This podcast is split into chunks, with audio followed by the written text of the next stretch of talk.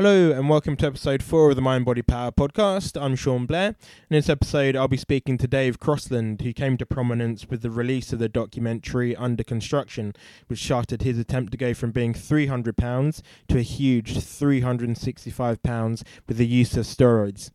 Dave has a lot of experience in the area and has actually been brought in by the military to provide them with uh, with advice on steroid use, as well as often being an expert witness in cases related to the supply of steroids as well. In the episode, we'll be covering a lot of areas regarding steroids, including what they are, what they do, side effects, benefits, basically everything that you could think of to ask about them, but probably have been afraid to up to this point. So it's well worth the listen, and I hope you enjoy it.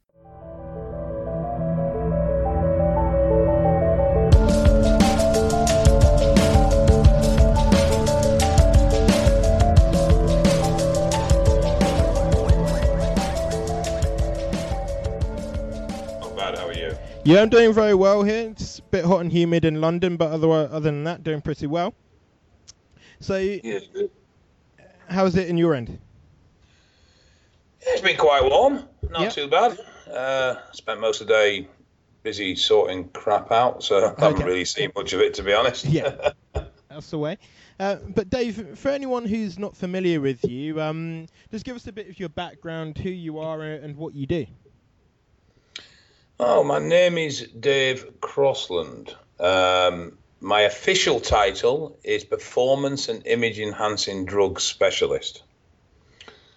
Uh, basically, what I do is I talk about, talk to, or help steroid users or people that deal with steroids in any such way.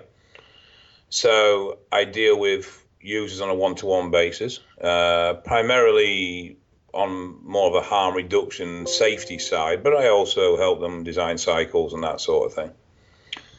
I present steroid awareness to the military um, and make serving personnel aware of the do's and don'ts and regulations regarding what they can and can't do within the armed forces. Um, within that, I also cover supplement use as well. I lecture at the Kent Police Expert Witness Training course, where I educate police officers that are learning to be taught on the aspects of steroid cases, which is something I also do myself. I, I specialize in defense. Uh, and I work in the courts as an expert witness on steroid related cases. Uh, I'm just starting to branch out into other recreational drugs as well. I train harm reduction workers, I've trained police officers, I've advised the media, I've been involved in quite a few documentaries, both UK based and international. Uh, I have produced two documentaries alongside JG Films, uh, James Grealish. The first one uh, tracked me going from £300 to £365. Um, and it showed drug use and life in general and every aspect of it. There was nothing hidden. It was very much a fly on the wall. The second one tracked me continuing to try and reach 400 pounds, but in the in the second one we also investigated underground labs, how the drugs were made, the financial aspect of it all. We looked at body dysmorphia. We looked at the health implications of my own usage. Uh, we spoke to other users. We went to Denmark because they have particularly strict uh, registr- legislation over there regarding steroids. Um, and and the second one, to be fair, was a much more darker film as you see my health decline as I pursue this continually try and pursue this goal. Um, at the moment, I'm in the middle of writing a book so that's going to take some time. Um, and I'm developing a app, which is if you think of my fitness pal for steroid users, then Okay. you get an idea of where I'm going with the app. Yeah. Okay, so just touching on that, um, the thing with the military, that was something which really stood out to me. Firstly, what is the legal situation for steroids and performance enhancing drugs in the UK? Because I believe it's illegal in the, the United States, but what is the legal um, side of things here? Right. Basically, they are listed as a Class C drug um, under the Yeah. Drugs Act, but there is an exemption clause that states that if they are for personal use, they are exempt. Now, this is where it gets very grey Okay. because if a police were to search your home and find a number of steroids, the whole big argument then in and when it goes to court is what amount quantifies personal use. Yeah. So I saw in your uh, documentary, you actually show in the first one, you actually show. Um, I'm not sure if it was everything you had for a cycle. I believe it was in your fridge or in a cupboard or something like that, and it looked like a lot to me. I, I mean, I don't have experience with this, but it looked like a lot. So Yeah, and I mean, to a lot of people, um, that would be quantifiable as supply. It wasn't. It was my personal use. But the point that so see this you can see where it becomes a, an argument in in court because it's down to an individual, and so based on the evidence and statements, I then have to make a decision in my ex whether what that individual is saying is um, plausible. okay. Um, obviously, most steroid users have a cycle planned, have an idea of what they're using, so therefore that should, to a degree, top up with what they've got. Um, but it get it can get quite in depth and quite complex. Um, I, I, I, there's a lot of paperwork involved, but the really enjoying bit for me is the actual standing in the box because I like the the the, the battle of wits that you end up having with a barrister who's trying to trip Yeah. you up and deliberately stood there trying to make you look. In. And I I enjoy that sort of banter almost. I find that quite challenging, but at the same time quite rewarding. Okay. Yeah, so, w- in terms of the military, are you basically saying there are people within the military that use these drugs for one reason or other, and you're advising Um, them on safe use, or? No, the military policy is that they cannot use. Okay. Uh, now, the military roughly has around 600 drug positive failures a year. The vast majority of them are for cocaine. Uh, in 2014, 2016, there was, I think it was 119 failed for steroids or similar, i.e., pro hormones, the Okay. main number one. Uh, that's when I was asked to develop the program. Uh, so the program covers what steroids are, how they work, what they do, what the general risks and side effects are, what the military's policy is on them, and how to actually function in a modern military. They're not actually something you really need to do. Yeah. Um, modern military is about fitness and speed and body to weight power ratios. It's not about size. That becomes cumbersome. It doesn't work. I mean, I can't fit in a tank. I can't fit in a helicopter. I can't fit in pretty much any vehicle that the military uses, even Okay. time I go on base. Yeah. I try to get in one, they won't let me.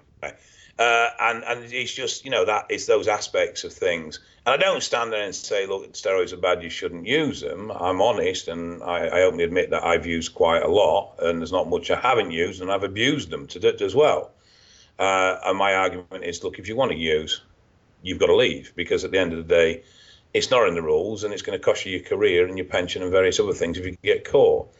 And then we go through supplements, and the fact is that the military only allow supplement use that's come from um, informed sport. okay. So uh, I just basically reiterate what the policy is, and we go through a few supplements and whether they're any good or not, and that sort of thing. So it, it's it has to be a not usage sort of, of seminar because that's the rules, but it's not a all steroids are evil and shouldn't be touched one. I try and Yeah. be as honest as I can within the realms that I'm allowed to go. Okay, that makes perfect sense there.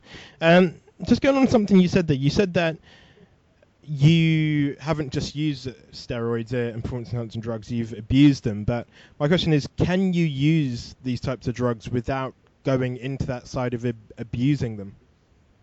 Well, let's get something straight from the fact, and I don't care who you are, and I don't care if it rustles your feathers and you don't fucking like it. If you're a steroid user, you're abusing them.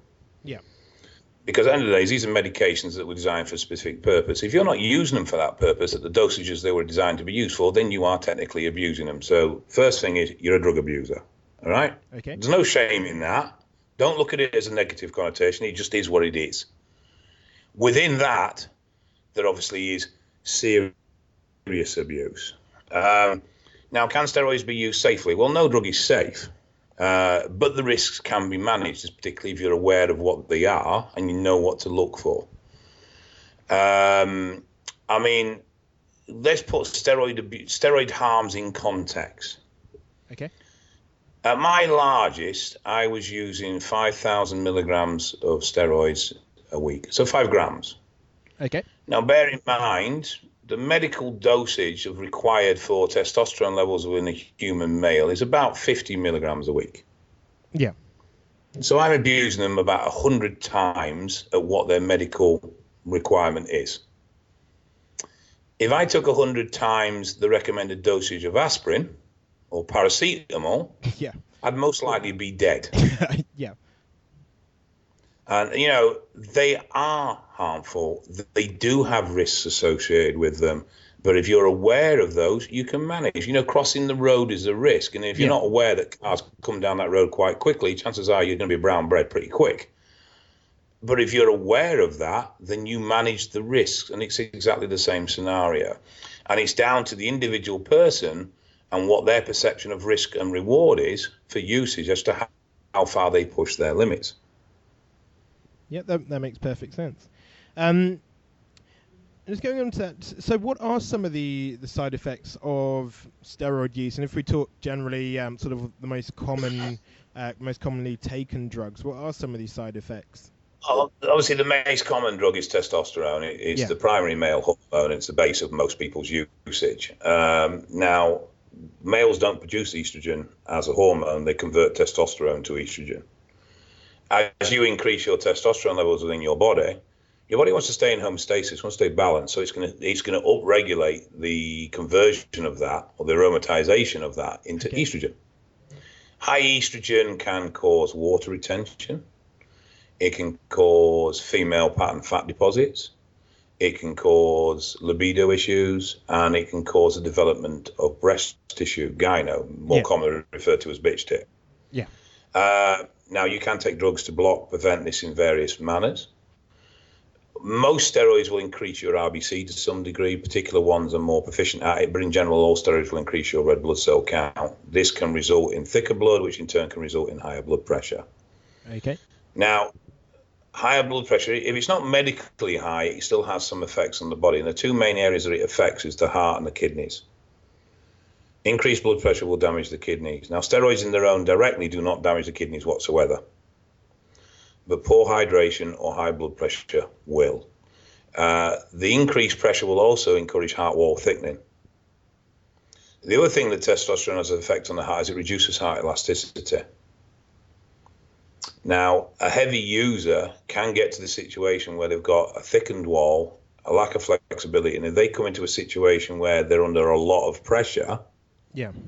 this can cause the heart to start to struggle, struggle and create a cardiac arrest. Um, other dangers are testosterone converts to DHT. Now, DHT is dihydrotestosterone and it is a lot more potent. Now, this is genetic based, so it's one of those things you're either prone to it or not. This can cause hair loss, it can cause acne. Um, you can take stuff like finasteride, which is a DHT conversion blocker. It's, it's converted by the 5 alpha reductase enzyme. Um, Finasteride will stop that, but then you are lessening the effect of that testosterone on your body. So Okay. it's one of them situations. Personally, if you lose your hair, uh, my opinion, is if you lose your hair, you lose your hair. If you don't want to lose your hair, don't take the drugs. There's no real way of testing for it. It's just one of those things. Yeah. Um, other um, things include acne, because the steroid will have act upon receptors within the oil producing glands of the skin, potential enlargement of the prostate, obviously, the shutdown of your own natural production, which some people can have difficulty in getting that to restart after they've finished using. Um, now, probably one of the areas that is most overlooked that is I've been banging on about this for years, and uh, finally people are starting to bloody listen, is lipids, cholesterol. Okay. The vast majority of steroids will lower your good cholesterol. Uh, certain steroids will even increase your bad cholesterol, LDL. Um, orals are particularly bad at this. Unfortunately, so are aromatizing inhibitors, which are part of your estrogen management. They also massively increase uh, the reduction of HDL.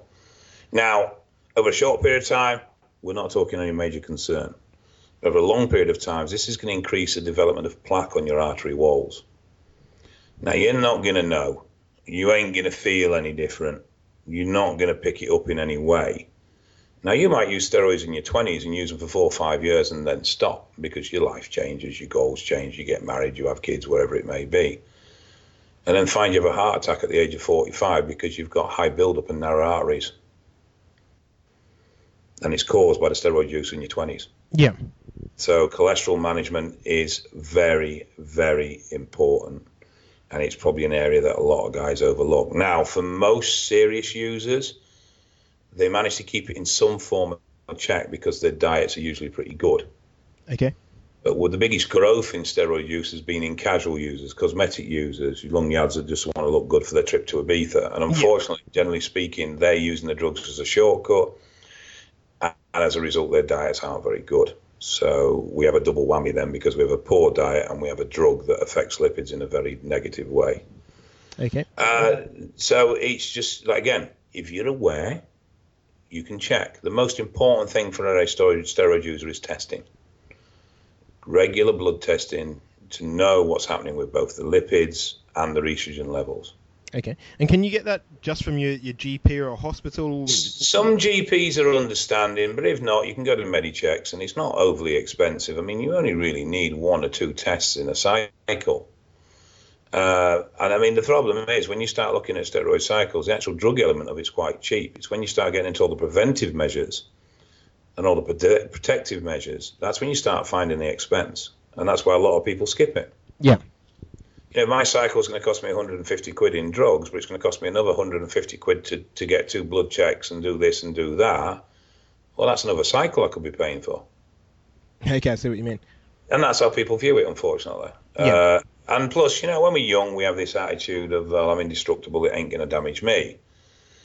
Uh, and then you've got the other aspect that we now have a generation that that is probably a second generation actually, which generally has a very open attitude towards general drug use. You know, they came up through the 90s, they came up through the rave scene where E's were prevalent, and, and obviously weed now is very, very common. And in general, people have a lot more relaxed approach to drug use. Where you went back 20 years and steroid use was very, very taboo.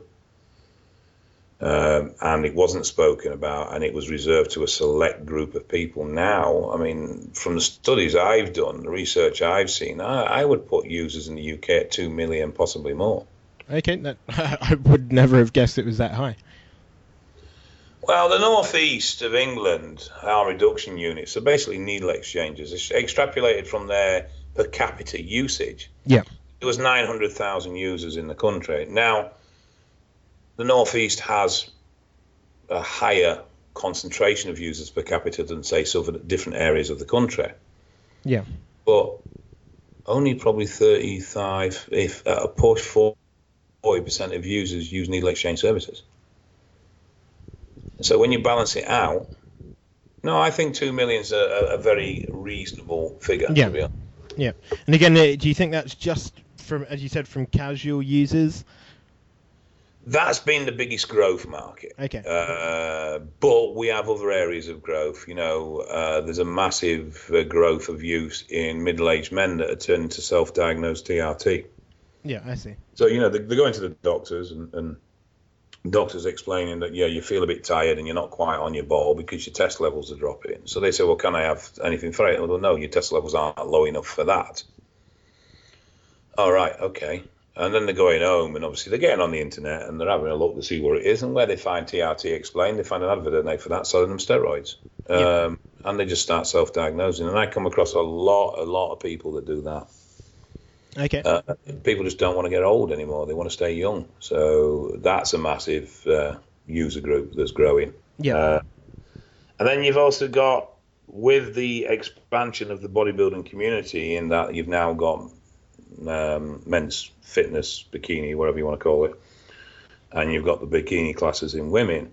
Now, these were brought in because they were supposed to give a healthy outlook to the public image and they were supposed to look at like natural and get away from the drug connotations that the heavyweight bodybuilding yeah. brought a more attainable well, look yeah but unfortunately a vast majority of the people competing in these classes are using drugs. Yeah. Uh, and uh, it's it's not that they can't achieve the look they need without drugs. It's just that it's damn sight easier to use the drugs. So why should I do Yeah. the hard work? I mean, that is that is probably more a, a reflection on society in general these days than anything else. It, it- that definitely seems uh, definitely seems like a reasonable view. I mean, on that note, sort of men's physique, and I'm not sure sure what some of these other classes are now. They look like uh, bodybuilders of sort of the 60s and 70s, whereas now modern day bodybuilders look like completely different people. Sort of uh, those top bodybuilders, the Kai Greens and Phil Heath and, and people like that.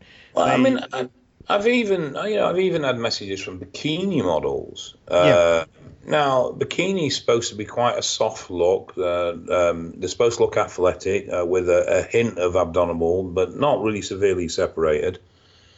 And, and they're talking about anavar cycles and growth hormone cycles and cutting on T3 and clen and this, that, and the other. I'm like, you're not even shredded. Yeah. You're not even going to extremes. Why are you looking at these drugs? But, you know, I mean, how am I to judge at the end of the day? It's a personal thing. No, I agree. Um, let's just go a bit deeper into some of the language. You, you've said TRT, and I, I understand what that is. Uh, testosterone replacement therapy. That was uh, there was kind of a scandal about that in mixed martial arts in the UFC uh, a few years back. So I understand sort of what that is. People wanting to bring those testosterone levels back up as their natural um, their natural promotion of testosterone starts to drop, as we know in men, sort of over 30s as you get older. But let's get into some more of the language. You you talked about orals. Um, so orals is that a, a class of drug, or is that literally just the way you take the drug?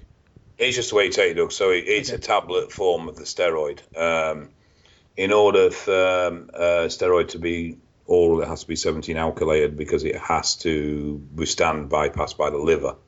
Yeah. As a result, orals tend to stress the liver a lot more than injectable does. Most, not all, most injectables are quite gentle on the liver, Okay. um, but orals tend not to be. Okay. So why would someone just going into that a little bit deeper? Why would someone choose an, an oral over an injectable if it's um, has more strain on the liver? Uh, well, we've got to put this in context as well. I mean, um, if you ever get given antibiotics by the doctor, go and ask for a liver test after you've been taking them for a week and look at your liver Yeah. values. You know, it, it, it's the issue with, with, with oral courses is not really the fact that they stress the liver, it's the fact that if you keep using them for very long periods of time, that stress starts to become damage. If they're used sensibly, those stresses can soon easily be controlled. Okay. However, for a lot of people just starting out, the thought of injecting is scary. Uh, I mean, when you look at drug users and you think of drug use in general, so you think of the whole world of drug users. So we've got ketamine users, we've got people who use E, snort coke, smoke weed, smoke crack, whatever it may be. Who are the hardcore drug users? The ones that inject. Yeah. So for a lot of people, you know, starting out, the thought of injecting is something they struggle with. Uh, it scares them, and they don't like it because it's a, it's it's associated with hard hard use. Okay. Uh, and you've mentioned several times cycle. So what do you mean by a, a cycle?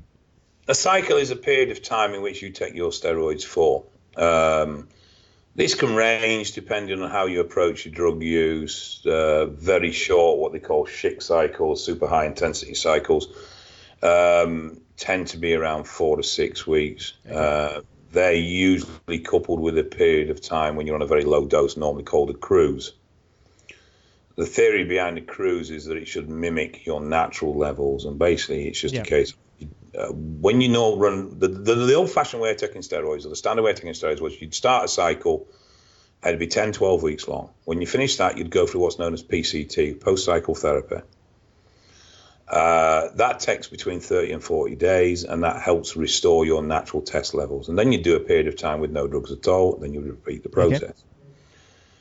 Now some people argue that certain PCT drugs are quite harsh. Uh, some people don't get on with it, and some people it's just down to pure insecurity that they think they're losing size, so they opt to stay on. So what they then do, what then developed, and what was then very common practice and still is now, is what's known as blast cruise. So you'd stay on a low dose, which is ideally supposed to mimic your natural levels. So it would effectively be a TRT dose. Yeah, okay, I see. Uh, and then you'd put cycles over the top of that. Unfortunately, what a lot of people do is run their, their cruise levels far too high. Yeah.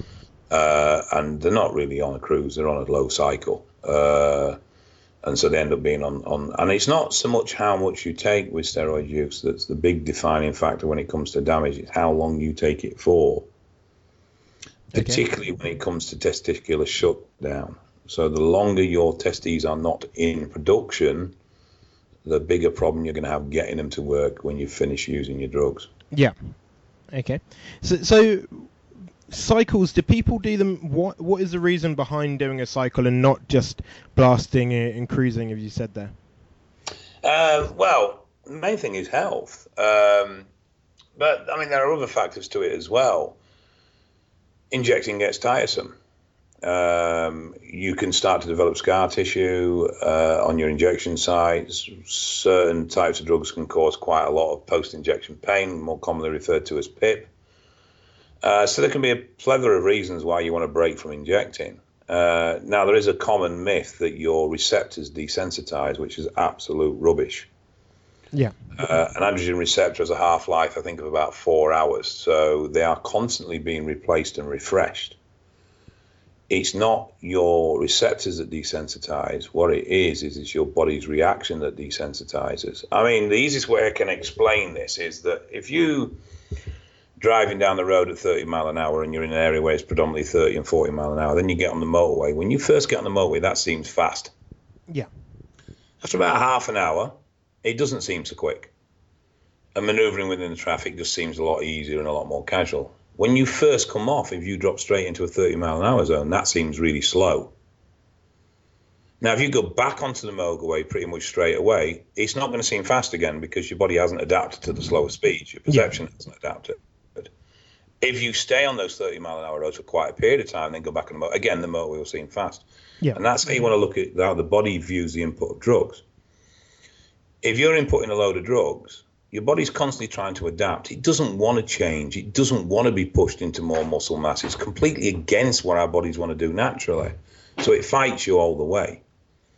So it will try and continually try to adapt to those levels.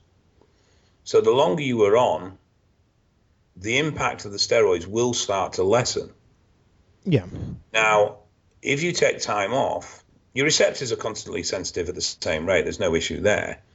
But if you take time off, it gives your other systems a chance to refresh and relax and get ready for it. And you've got to remember as well, when you're on steroids, you're supercharging your system.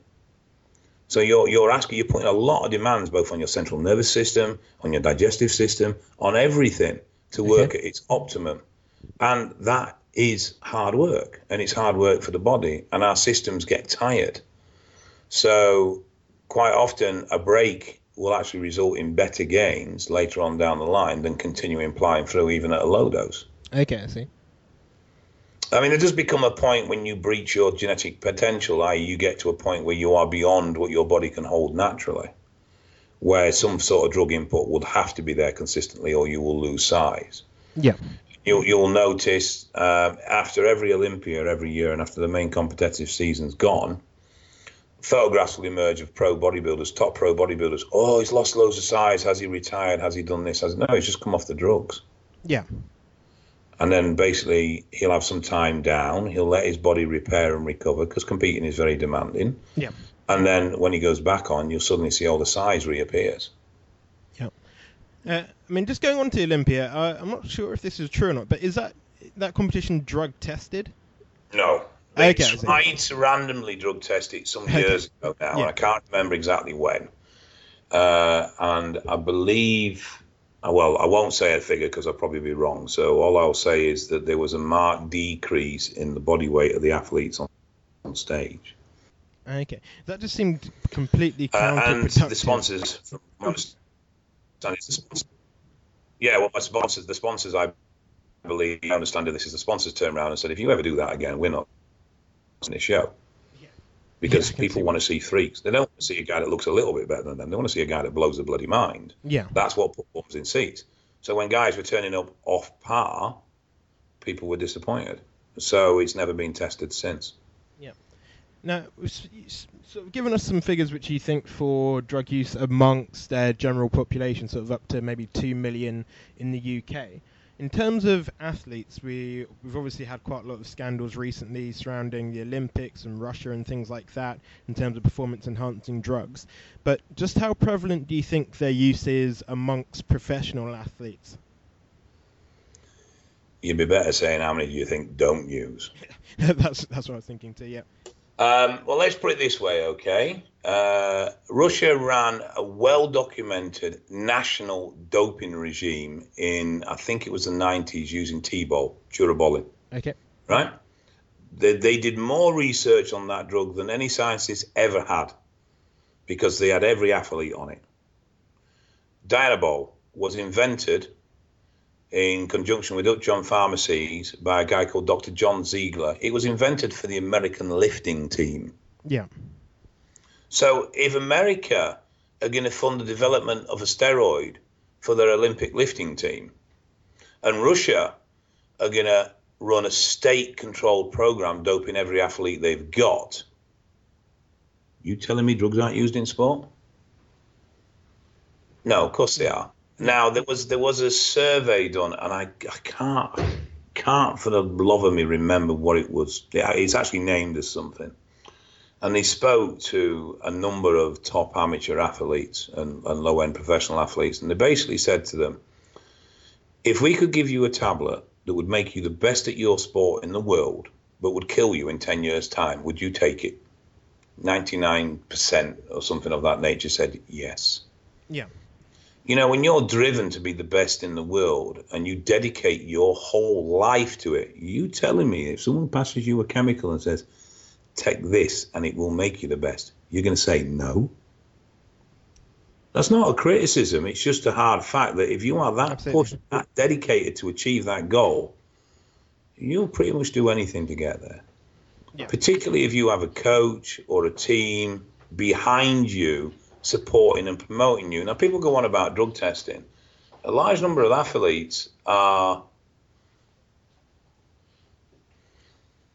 are not um, they're not pulled in for testing.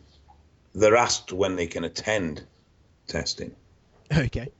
So, so structure what they're doing around that. It's all managed. You know, um, there's been several stories throughout sport history, and you, you question whether some of them are true. That there's been a large number of failures at certain games, and it's been hidden because it would have been a disaster to the games, or they were top named athletes, or whatever reason it was. Um, there's been an American athlete, and I can't remember his name, who was very outspoken about it, um, and he he got banned for steroid use. Uh, and they asked him in an interview, well, "Did you get any pressure from any of your peers? Did any of your peers?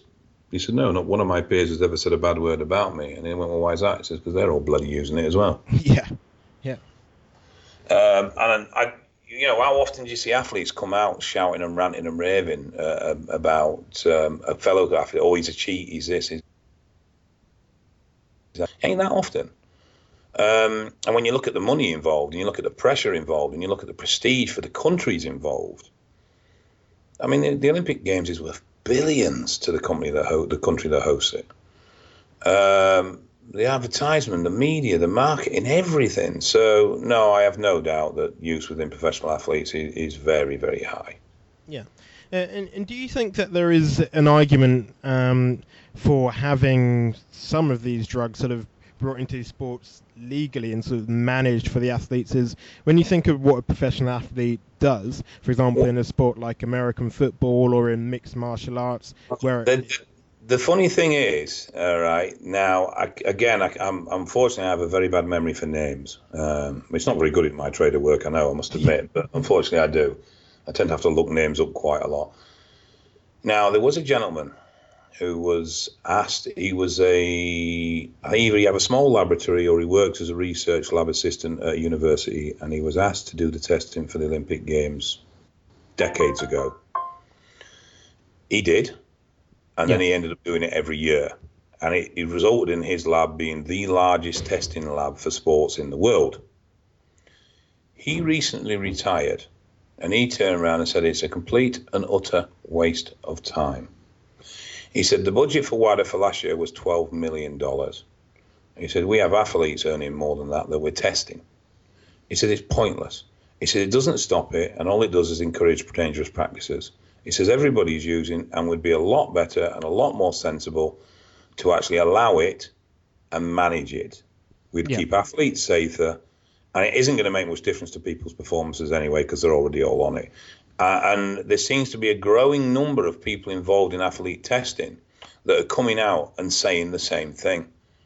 It's pointless. It's ridiculous. We can't keep on top of the game. It's a waste of money, and we'd be better and more proactive in monitoring use and prevent, promoting good health. So there you go. And I'm pretty much the same ilk. You know, yeah. I don't judge usage. I'm not pro use. I'm not against use. I just think it's a personal choice. I'd rather see people legitimately use and be managed than see people be illegitimately using and taking risks. Yeah. So we've spoken about some of the, the side effects of these drugs now. Do you think that what are some of the positives? Obviously there are some because people use them, and obviously it seems like a very high number of people are using them in sport and in day to day life. What are some of the some of the positives, some of the benefits of actually using the these drugs? Well, for the for the average user, in general is for the average you. I mean, obviously they've got medical benefits, um, yeah. and if you're suffering from low testosterone, then TRT is going to be your best friend ever because all of a sudden you're going to feel human again. You're not going to be a fat git. You're going to have a libido, and you're going to actually have some get up and drive. And you're not going to be severely depressed. Um, however, for those who's beyond medical use or use beyond low test levels and just used for more enhancement levels. Yeah. For most people, it's down to body image and it's down to confidence and securities. Uh, you speak to anybody, and generally speaking, they'll they'll not be happy with this or that or some aspect of their physique or their look or you know my ears are too big or I'm too fat or I'm too skinny or whatever it is. I'm not tall enough. I'm too short. I'm too this and whatever. And so when a drug helps to improve those negatives that they see about themselves. Obviously, improves that person's um, self perception and therefore their confidence and their well being. And I've seen it vastly improve people that have been close to suicide because of their body image or because they were bullied and lacked confidence and various other aspects of it. Um, same in the view of fat loss tablets. I mean, I know they're not directly steroids, but they're grouped within the same group um, you know, people that have struggled with weight loss and then have been given a fat burner that's illicit fat burner and it's improved their quality of life massively. So there are plenty of people that, that get benefits out of these drugs from, from a feeling of well-being uh, and improving health from a physical aspect uh, and an improving in health from a mental aspect. However, it is a two-edged sword. And I've also seen plenty of people that have become psychologically dependent on the drug because their confidence and their image is based around drug use. Yeah. Uh, and so it's it's a difficult one, and it's very similar to people that rely on alcohol for confidence when they go out. You then find out they end up having a drink problem because they can't go out and be confident without some alcohol, you know. And and it, the problem is that a lot of people don't even realize they're dependent. Yeah. I mean, I dealt with a gentleman recently. Um, he got very defensive with me, and he got very arsy with me. Explained that I wasn't having a go. I was just literally concerned about his well-being because he cited that he'd quit a job because it, it interrupted his drug taking protocols. Okay. And I was like, if you've got to the point where drugs are governing your employment, you've got to start asking yourself a few questions and that's when it starts to become problematic. And yeah. unfortunately, that group of those problems are growing more and more and more. I'm finding people that have dependency issues based around psychologically dependent on on the chemicals due to the impact they have on their lives, on their image. Yeah. And have you ever been in that position yourself with with the drug use? Uh, I wouldn't say I've been to a point where I was dependent on the drug for image or or well-being, but I have been at the point where I lost sight of the reality of the situation because I was so focused on the goal I was trying to yeah. achieve. Uh, and I did probably focus a little bit. Well, no, without doubt, actually, I did focus too much on on the drug use element of what I was doing.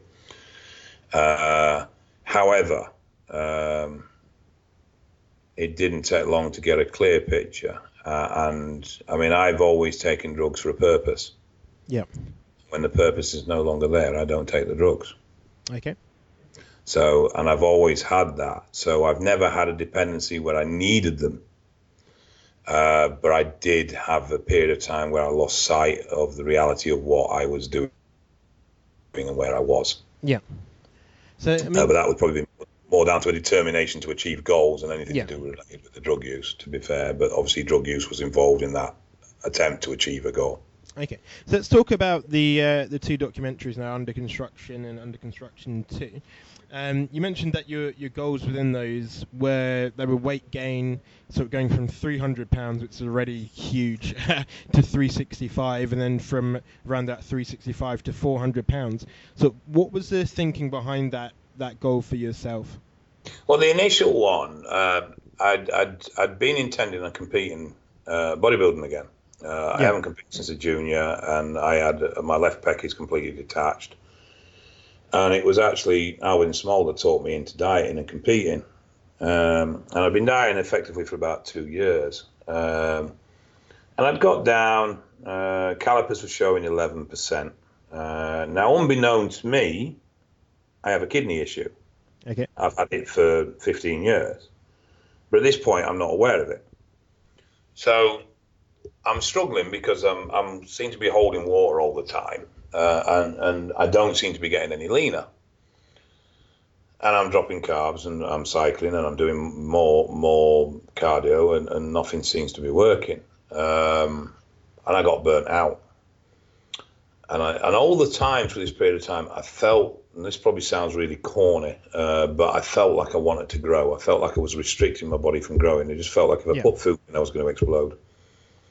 So, in the meantime, at the time I was sponsored by SSN. Uh, Sean Bushby, who was the uh, distributor for the UK, had approached me at Body Power where I'd worked the stand about live logging my next cycle. Um, he'd seen the impact Rich Piana had had, and and basically he said, you know, that's probably a good idea. And I said, well, fair enough, but if I'm going to do it, I'm going to do it my way. I'm not doing it in this old fancy American sort of singing way. I'm just going to do it straight, honest, because I know Rich doesn't tell everything.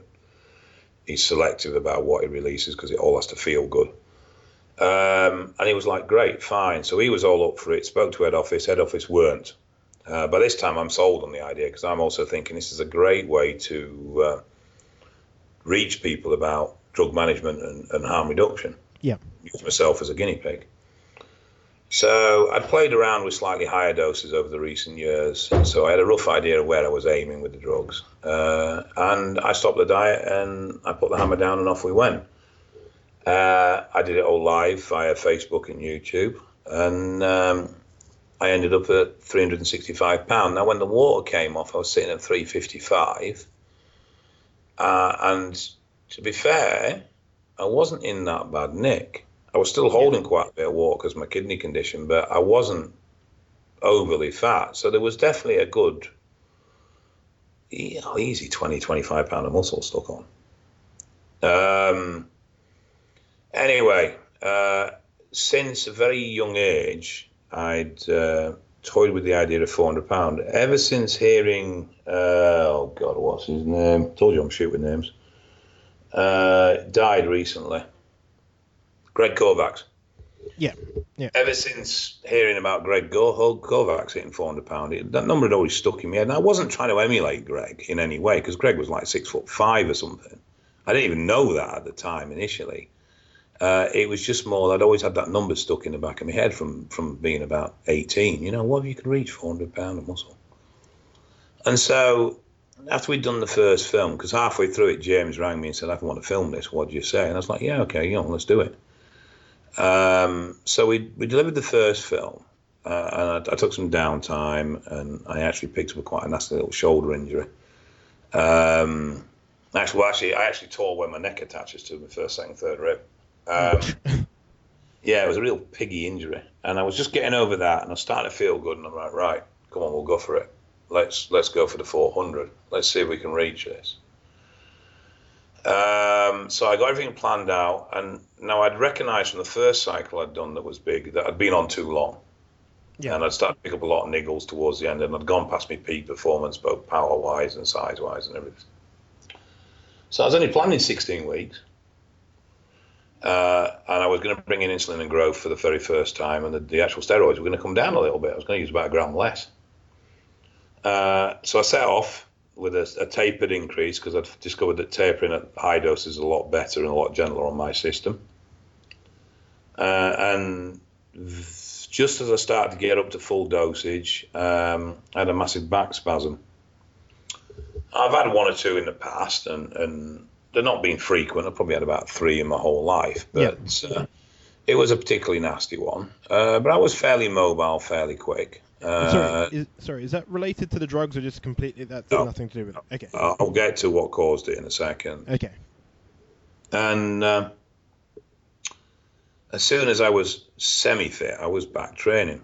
Now, what had happened um, a long time ago, I was crushed by a truck. Um, I died on the scene and was brought back. And the offset of that was I'd done quite a lot of soft tissue damage. That my body adapted, and I never had physio, so I never had any post accident treatment as such. Uh, I shattered my sternum, I broke five ribs. Um, I was black and blue all over. My eyes were bloodshot for about two months. It was a it was a, a close call. Um, anyway, um, the result of that was that my glutes and my lower wall stopped working correctly. So my whole core support was coming from my lower back and my psoas. Yeah. Now, as I was starting to go on my next cycle, I'd recognized that my glutes weren't firing correctly and I needed to do something about it because basically I got to a seven plate squat and I couldn't get any more. Okay. I was frustrated that I knew I had more power, but I couldn't seem to deliver it. And I, I went to some friends who were part and said, Your ass isn't working properly. You need to get your glutes to fire. So I was using what to me were light weights and trying to focus on my glutes. The problem is they were too heavy for my glutes to recruit correctly, so it was throwing it all onto my lower back. My lower back went into spasm. So that's what caused the spasm. Because I came back too quickly, my lower back couldn't work properly, so everything went into my psoas because my lower core still wasn't working and my glutes weren't working. So basically, all my core support went into my psoas. Yeah. My psoas went into fit and crushed my femoral nerve. That put me in a wheelchair. For how long? On and off six months. Okay. Now, initially, I thought oh, I'll be right in a week or two. So I, I didn't bother lowering the dose. That week or two soon became four weeks, five weeks, six weeks. And I'm like, shit, I've got to do something about this. So I lowered it. Bear in mind, I'm still training. Yeah. I'm crawling up the steps and crawling around the gym on my hands and knees because I was so focused on achieving this goal, I wasn't stopping. And we'd committed to filming, so I wasn't stopping for that either. So I'm crawling around the gym from machine to machine. I'm passing out in corners with the pain. Um, so um, I then lowered the drugs, and things started to improve a little bit. And I started to feel like, right, I'm on the mend now. All right, I can't squat, I can't dead, but I can do a lot of machine work. I yeah. can get through this. I've got to get this film finished. I can do this. Just I'll have to stick to machines. So I brought the dose back up again. Then I had another spasm back in hospital again for three days. Uh, I've had numerous spinal blocks at this point, and no one could actually tell me what was wrong because at this point I didn't know what was wrong. They're all saying, "Oh, it's coming from your, your vertebrae, it's coming from here, it's coming from there." I mean, back is a bit worn, but it's not in any really bad condition. And I'm like, I know it's not. It doesn't feel like that. And I went to Stuart Cosgrove physio, uh, who used to be Dorian's physio, and he said it's not your back, but he couldn't pinpoint where it was. He wasn't yeah. sure. Then I stumbled across a physio called Chris Oldfield, and he found it. And Chris fixed me effectively. But all this time, I'm still on cycle. So I keep pushing, I keep pushing, and I'm still growing. I mean, I'm still growing, but my appetite starts to go. I'm struggling to eat food. I find I'm getting fatter and fatter and fatter, and I don't understand it. My power's not going up. Now, I was uh, a five plate shoulder presser a rep 220 on my shoulders, a bench 220, and it's like, oh, I'm down. All my power's down. What's going on? Uh, and eventually, um, it got to the point. It's like you know what, enough is enough. I'm, I'm quitting. It's done. I'm not doing it. I'd hit 400, so I was like, Yeah. it wasn't the 400 I wanted. I was far too fat for what I thought, but I couldn't understand why I was fat because I wasn't eating enough to be fat. So um, anyway, uh, then very shortly after that, basically I got such bad water retention, even my nuts swelled up. So I was admitted into hospital, and they said your kidney function's really low. Um, you've got FSGS, basically. My, the, some of the filters in my kidneys were damaged. Yeah. Okay, what's caused this? He says you've had this for a long time. I said, was it the steroids? He went, no, not at all. It's your size. You're too damn big. I went into hospital on the Monday, and I came out on the Friday, fifty no, seventy-five pounds lighter. Wow. That's how much fluid. And the second cycle was really, to a large degree, a complete waste of time because I never ate enough to support my muscle mass. Yeah. So when I came out of hospital, I had abs. That's how much the water was muddying the physique. The strange thing was, at one point, I pissed around with my electrolytes and my salts and stuff and managed to get all the water intramuscular. And for that period of time, which was about three weeks, I was 392 and I looked fucking great for it. Yeah. Uh, but I couldn't hold the water where it needed to be because my kidneys just wouldn't do it. So, um, and that was the end of it, basically. And then I, I, I tapered down. I, I came off. I spent six months clean. And then I did a short cycle uh, just before I went on holiday because I was dieting and I just wanted to retain some mass. Uh, found I didn't really need it, so I dropped that as well. Okay.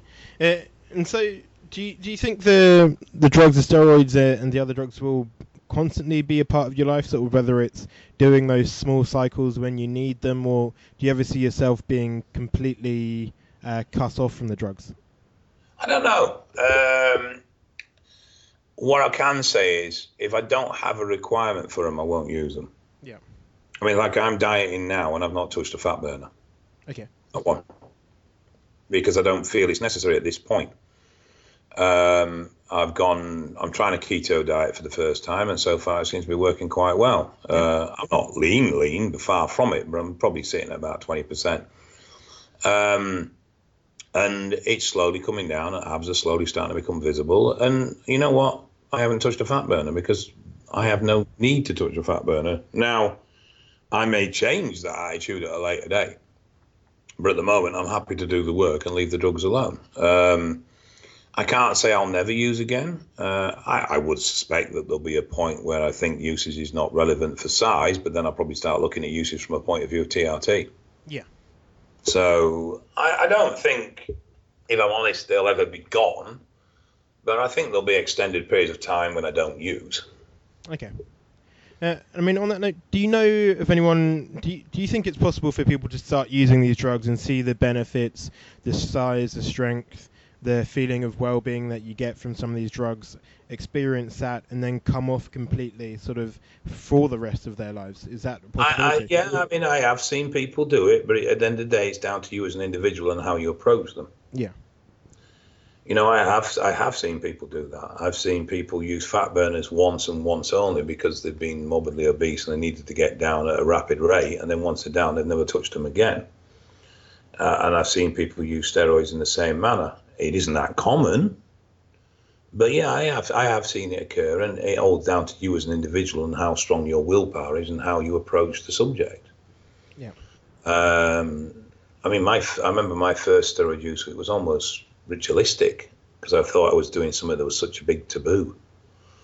Uh, well, I suppose in a way it was back then. I mean, I was 24, so it was uh, over 20 years ago. It wasn't commonplace. Now you don't have to go far to meet another steroid user. Okay. Uh, and you've done the two documentaries now. Um, what is next for you in terms of going through this process of educating about drugs, looking into drugs more? What is next for yourself? Well, the current current two, the, I've got currently three, four projects. Uh, Great. I continue to develop my harm reduction business uh, and educate to wherever and any, whoever will, will be daft enough to sit in front of me and listen. Yeah. Um, I'm writing a book but that's going to take a while. So don't be expecting to see anything within the next six months. It's probably going to be 12 months. Okay. And so Uh, is that book about yourself or is that sort No, it's a book about steroids. I, Okay. dare, write, I dare write a book about myself. Yeah. It'd be interesting, I think. Uh, I've had a very varied life. From what I know about Uh, you, I think it would be interesting. Yeah. Uh, I'd have to get someone to write it for me. I don't think I could Yeah. personally actually do it. But if, if someone wants to volunteer to ghostwrite it, crack on. Okay. Um, um, I'm developing an app called PedPal. Um, and like I say, if you just think of uh, MyFitnessPal for steroid users. Yeah. Uh, that's development with a couple of other people and I'm more of a corporate things where I'm, I'm a part of it. It's not solely mine.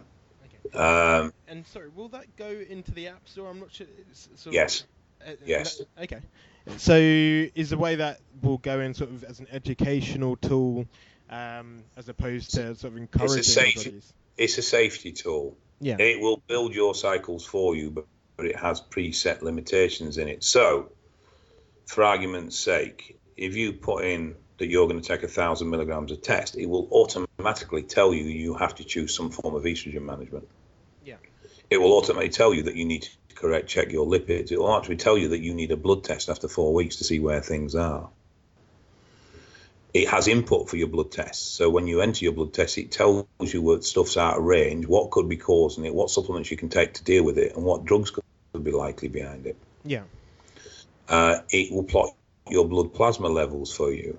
It will alarm you when you're due injections or medications. Um, so it doesn't plot a cycle and it advises you as what to take, but what it does do is advise you as what not to take. Okay, I see. So it's for people who have already decided to take. To Yeah, so if, if you decided you're right, I'm going to take a gram of Deca. If you put in a gram of Deca into this app, this app will suddenly fire back at you. This is not advisable Okay. because you get massive shutdown and you're going to have serious libido issues. Yeah. Uh, and it's stuff like that. So it has preset warnings and, and advisory notes that kick in automatically. And it'll plot your PCT for you and it'll encourage you to do blood tests and it'll encourage you to, to check the various areas of danger. So there's all that going on with it. Yeah. Um, and then the other things I have going on are that I am about to venture into the world of corporate speaking Excellent. uh, a gentleman who does it for a living who has been very successful at it by the name of David Thomas. He was actually on ITV the other night on Yeah. Go For It. He's a memory expert. Um, he's a friend of a friend. He's been put in touch with me and we've had a chat and he, he thinks it could be very lucrative for me. Yeah. If nothing else, the way I look at it, well, if nothing else, he's willing to coach me and training me for free. So the way I look at it, if nothing else, it'll improve my speaking on drug seminars anyway. Yeah. Excellent. So make me a more effective deliverer of my message that I've got to get across with a drug point of view anyway. So I can't really lose on this in one way or the other. Yeah.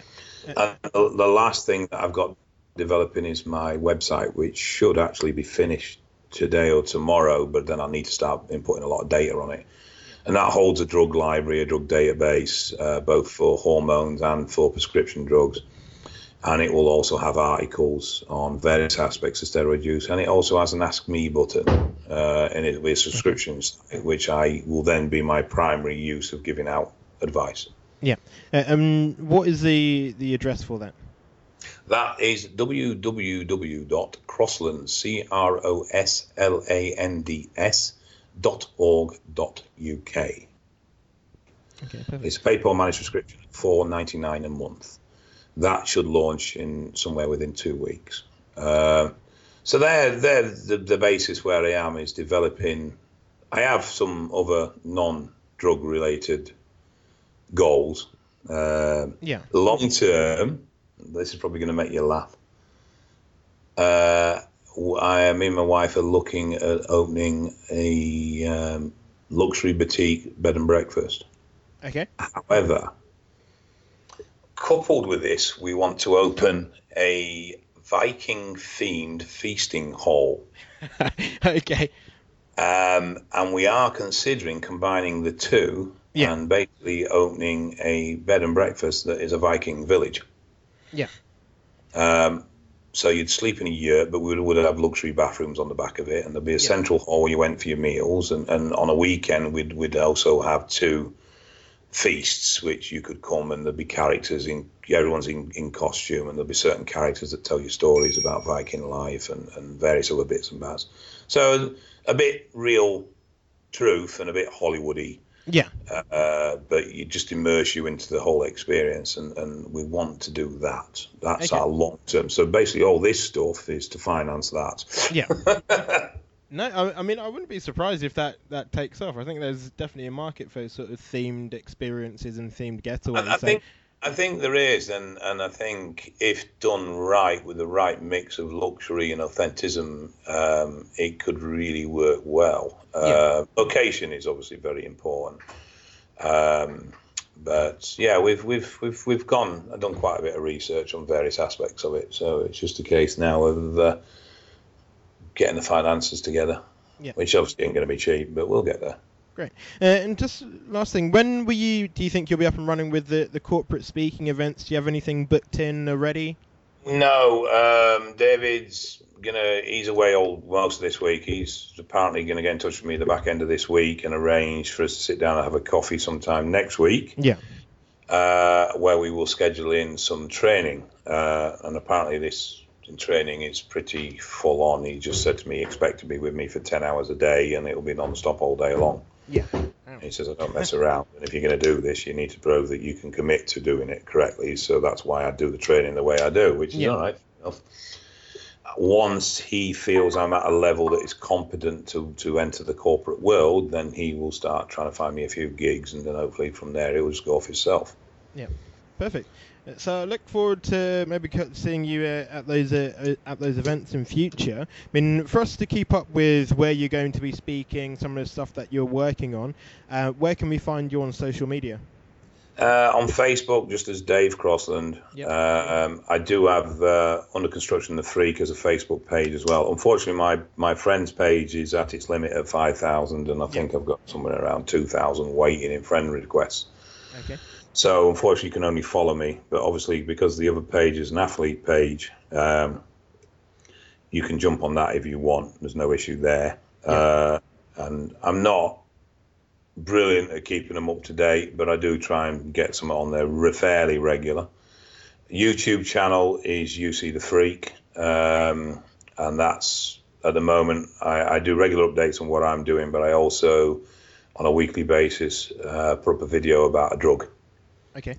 So slowly, I'm building a YouTube library of all the injectables there are and the Yeah. oral. I've done the orals, the vast majority of orals. So now I'm starting on the injectables, and then when I've done that, I'll go into other drugs like estrogen management and, and DHT management and all those sort of areas as well.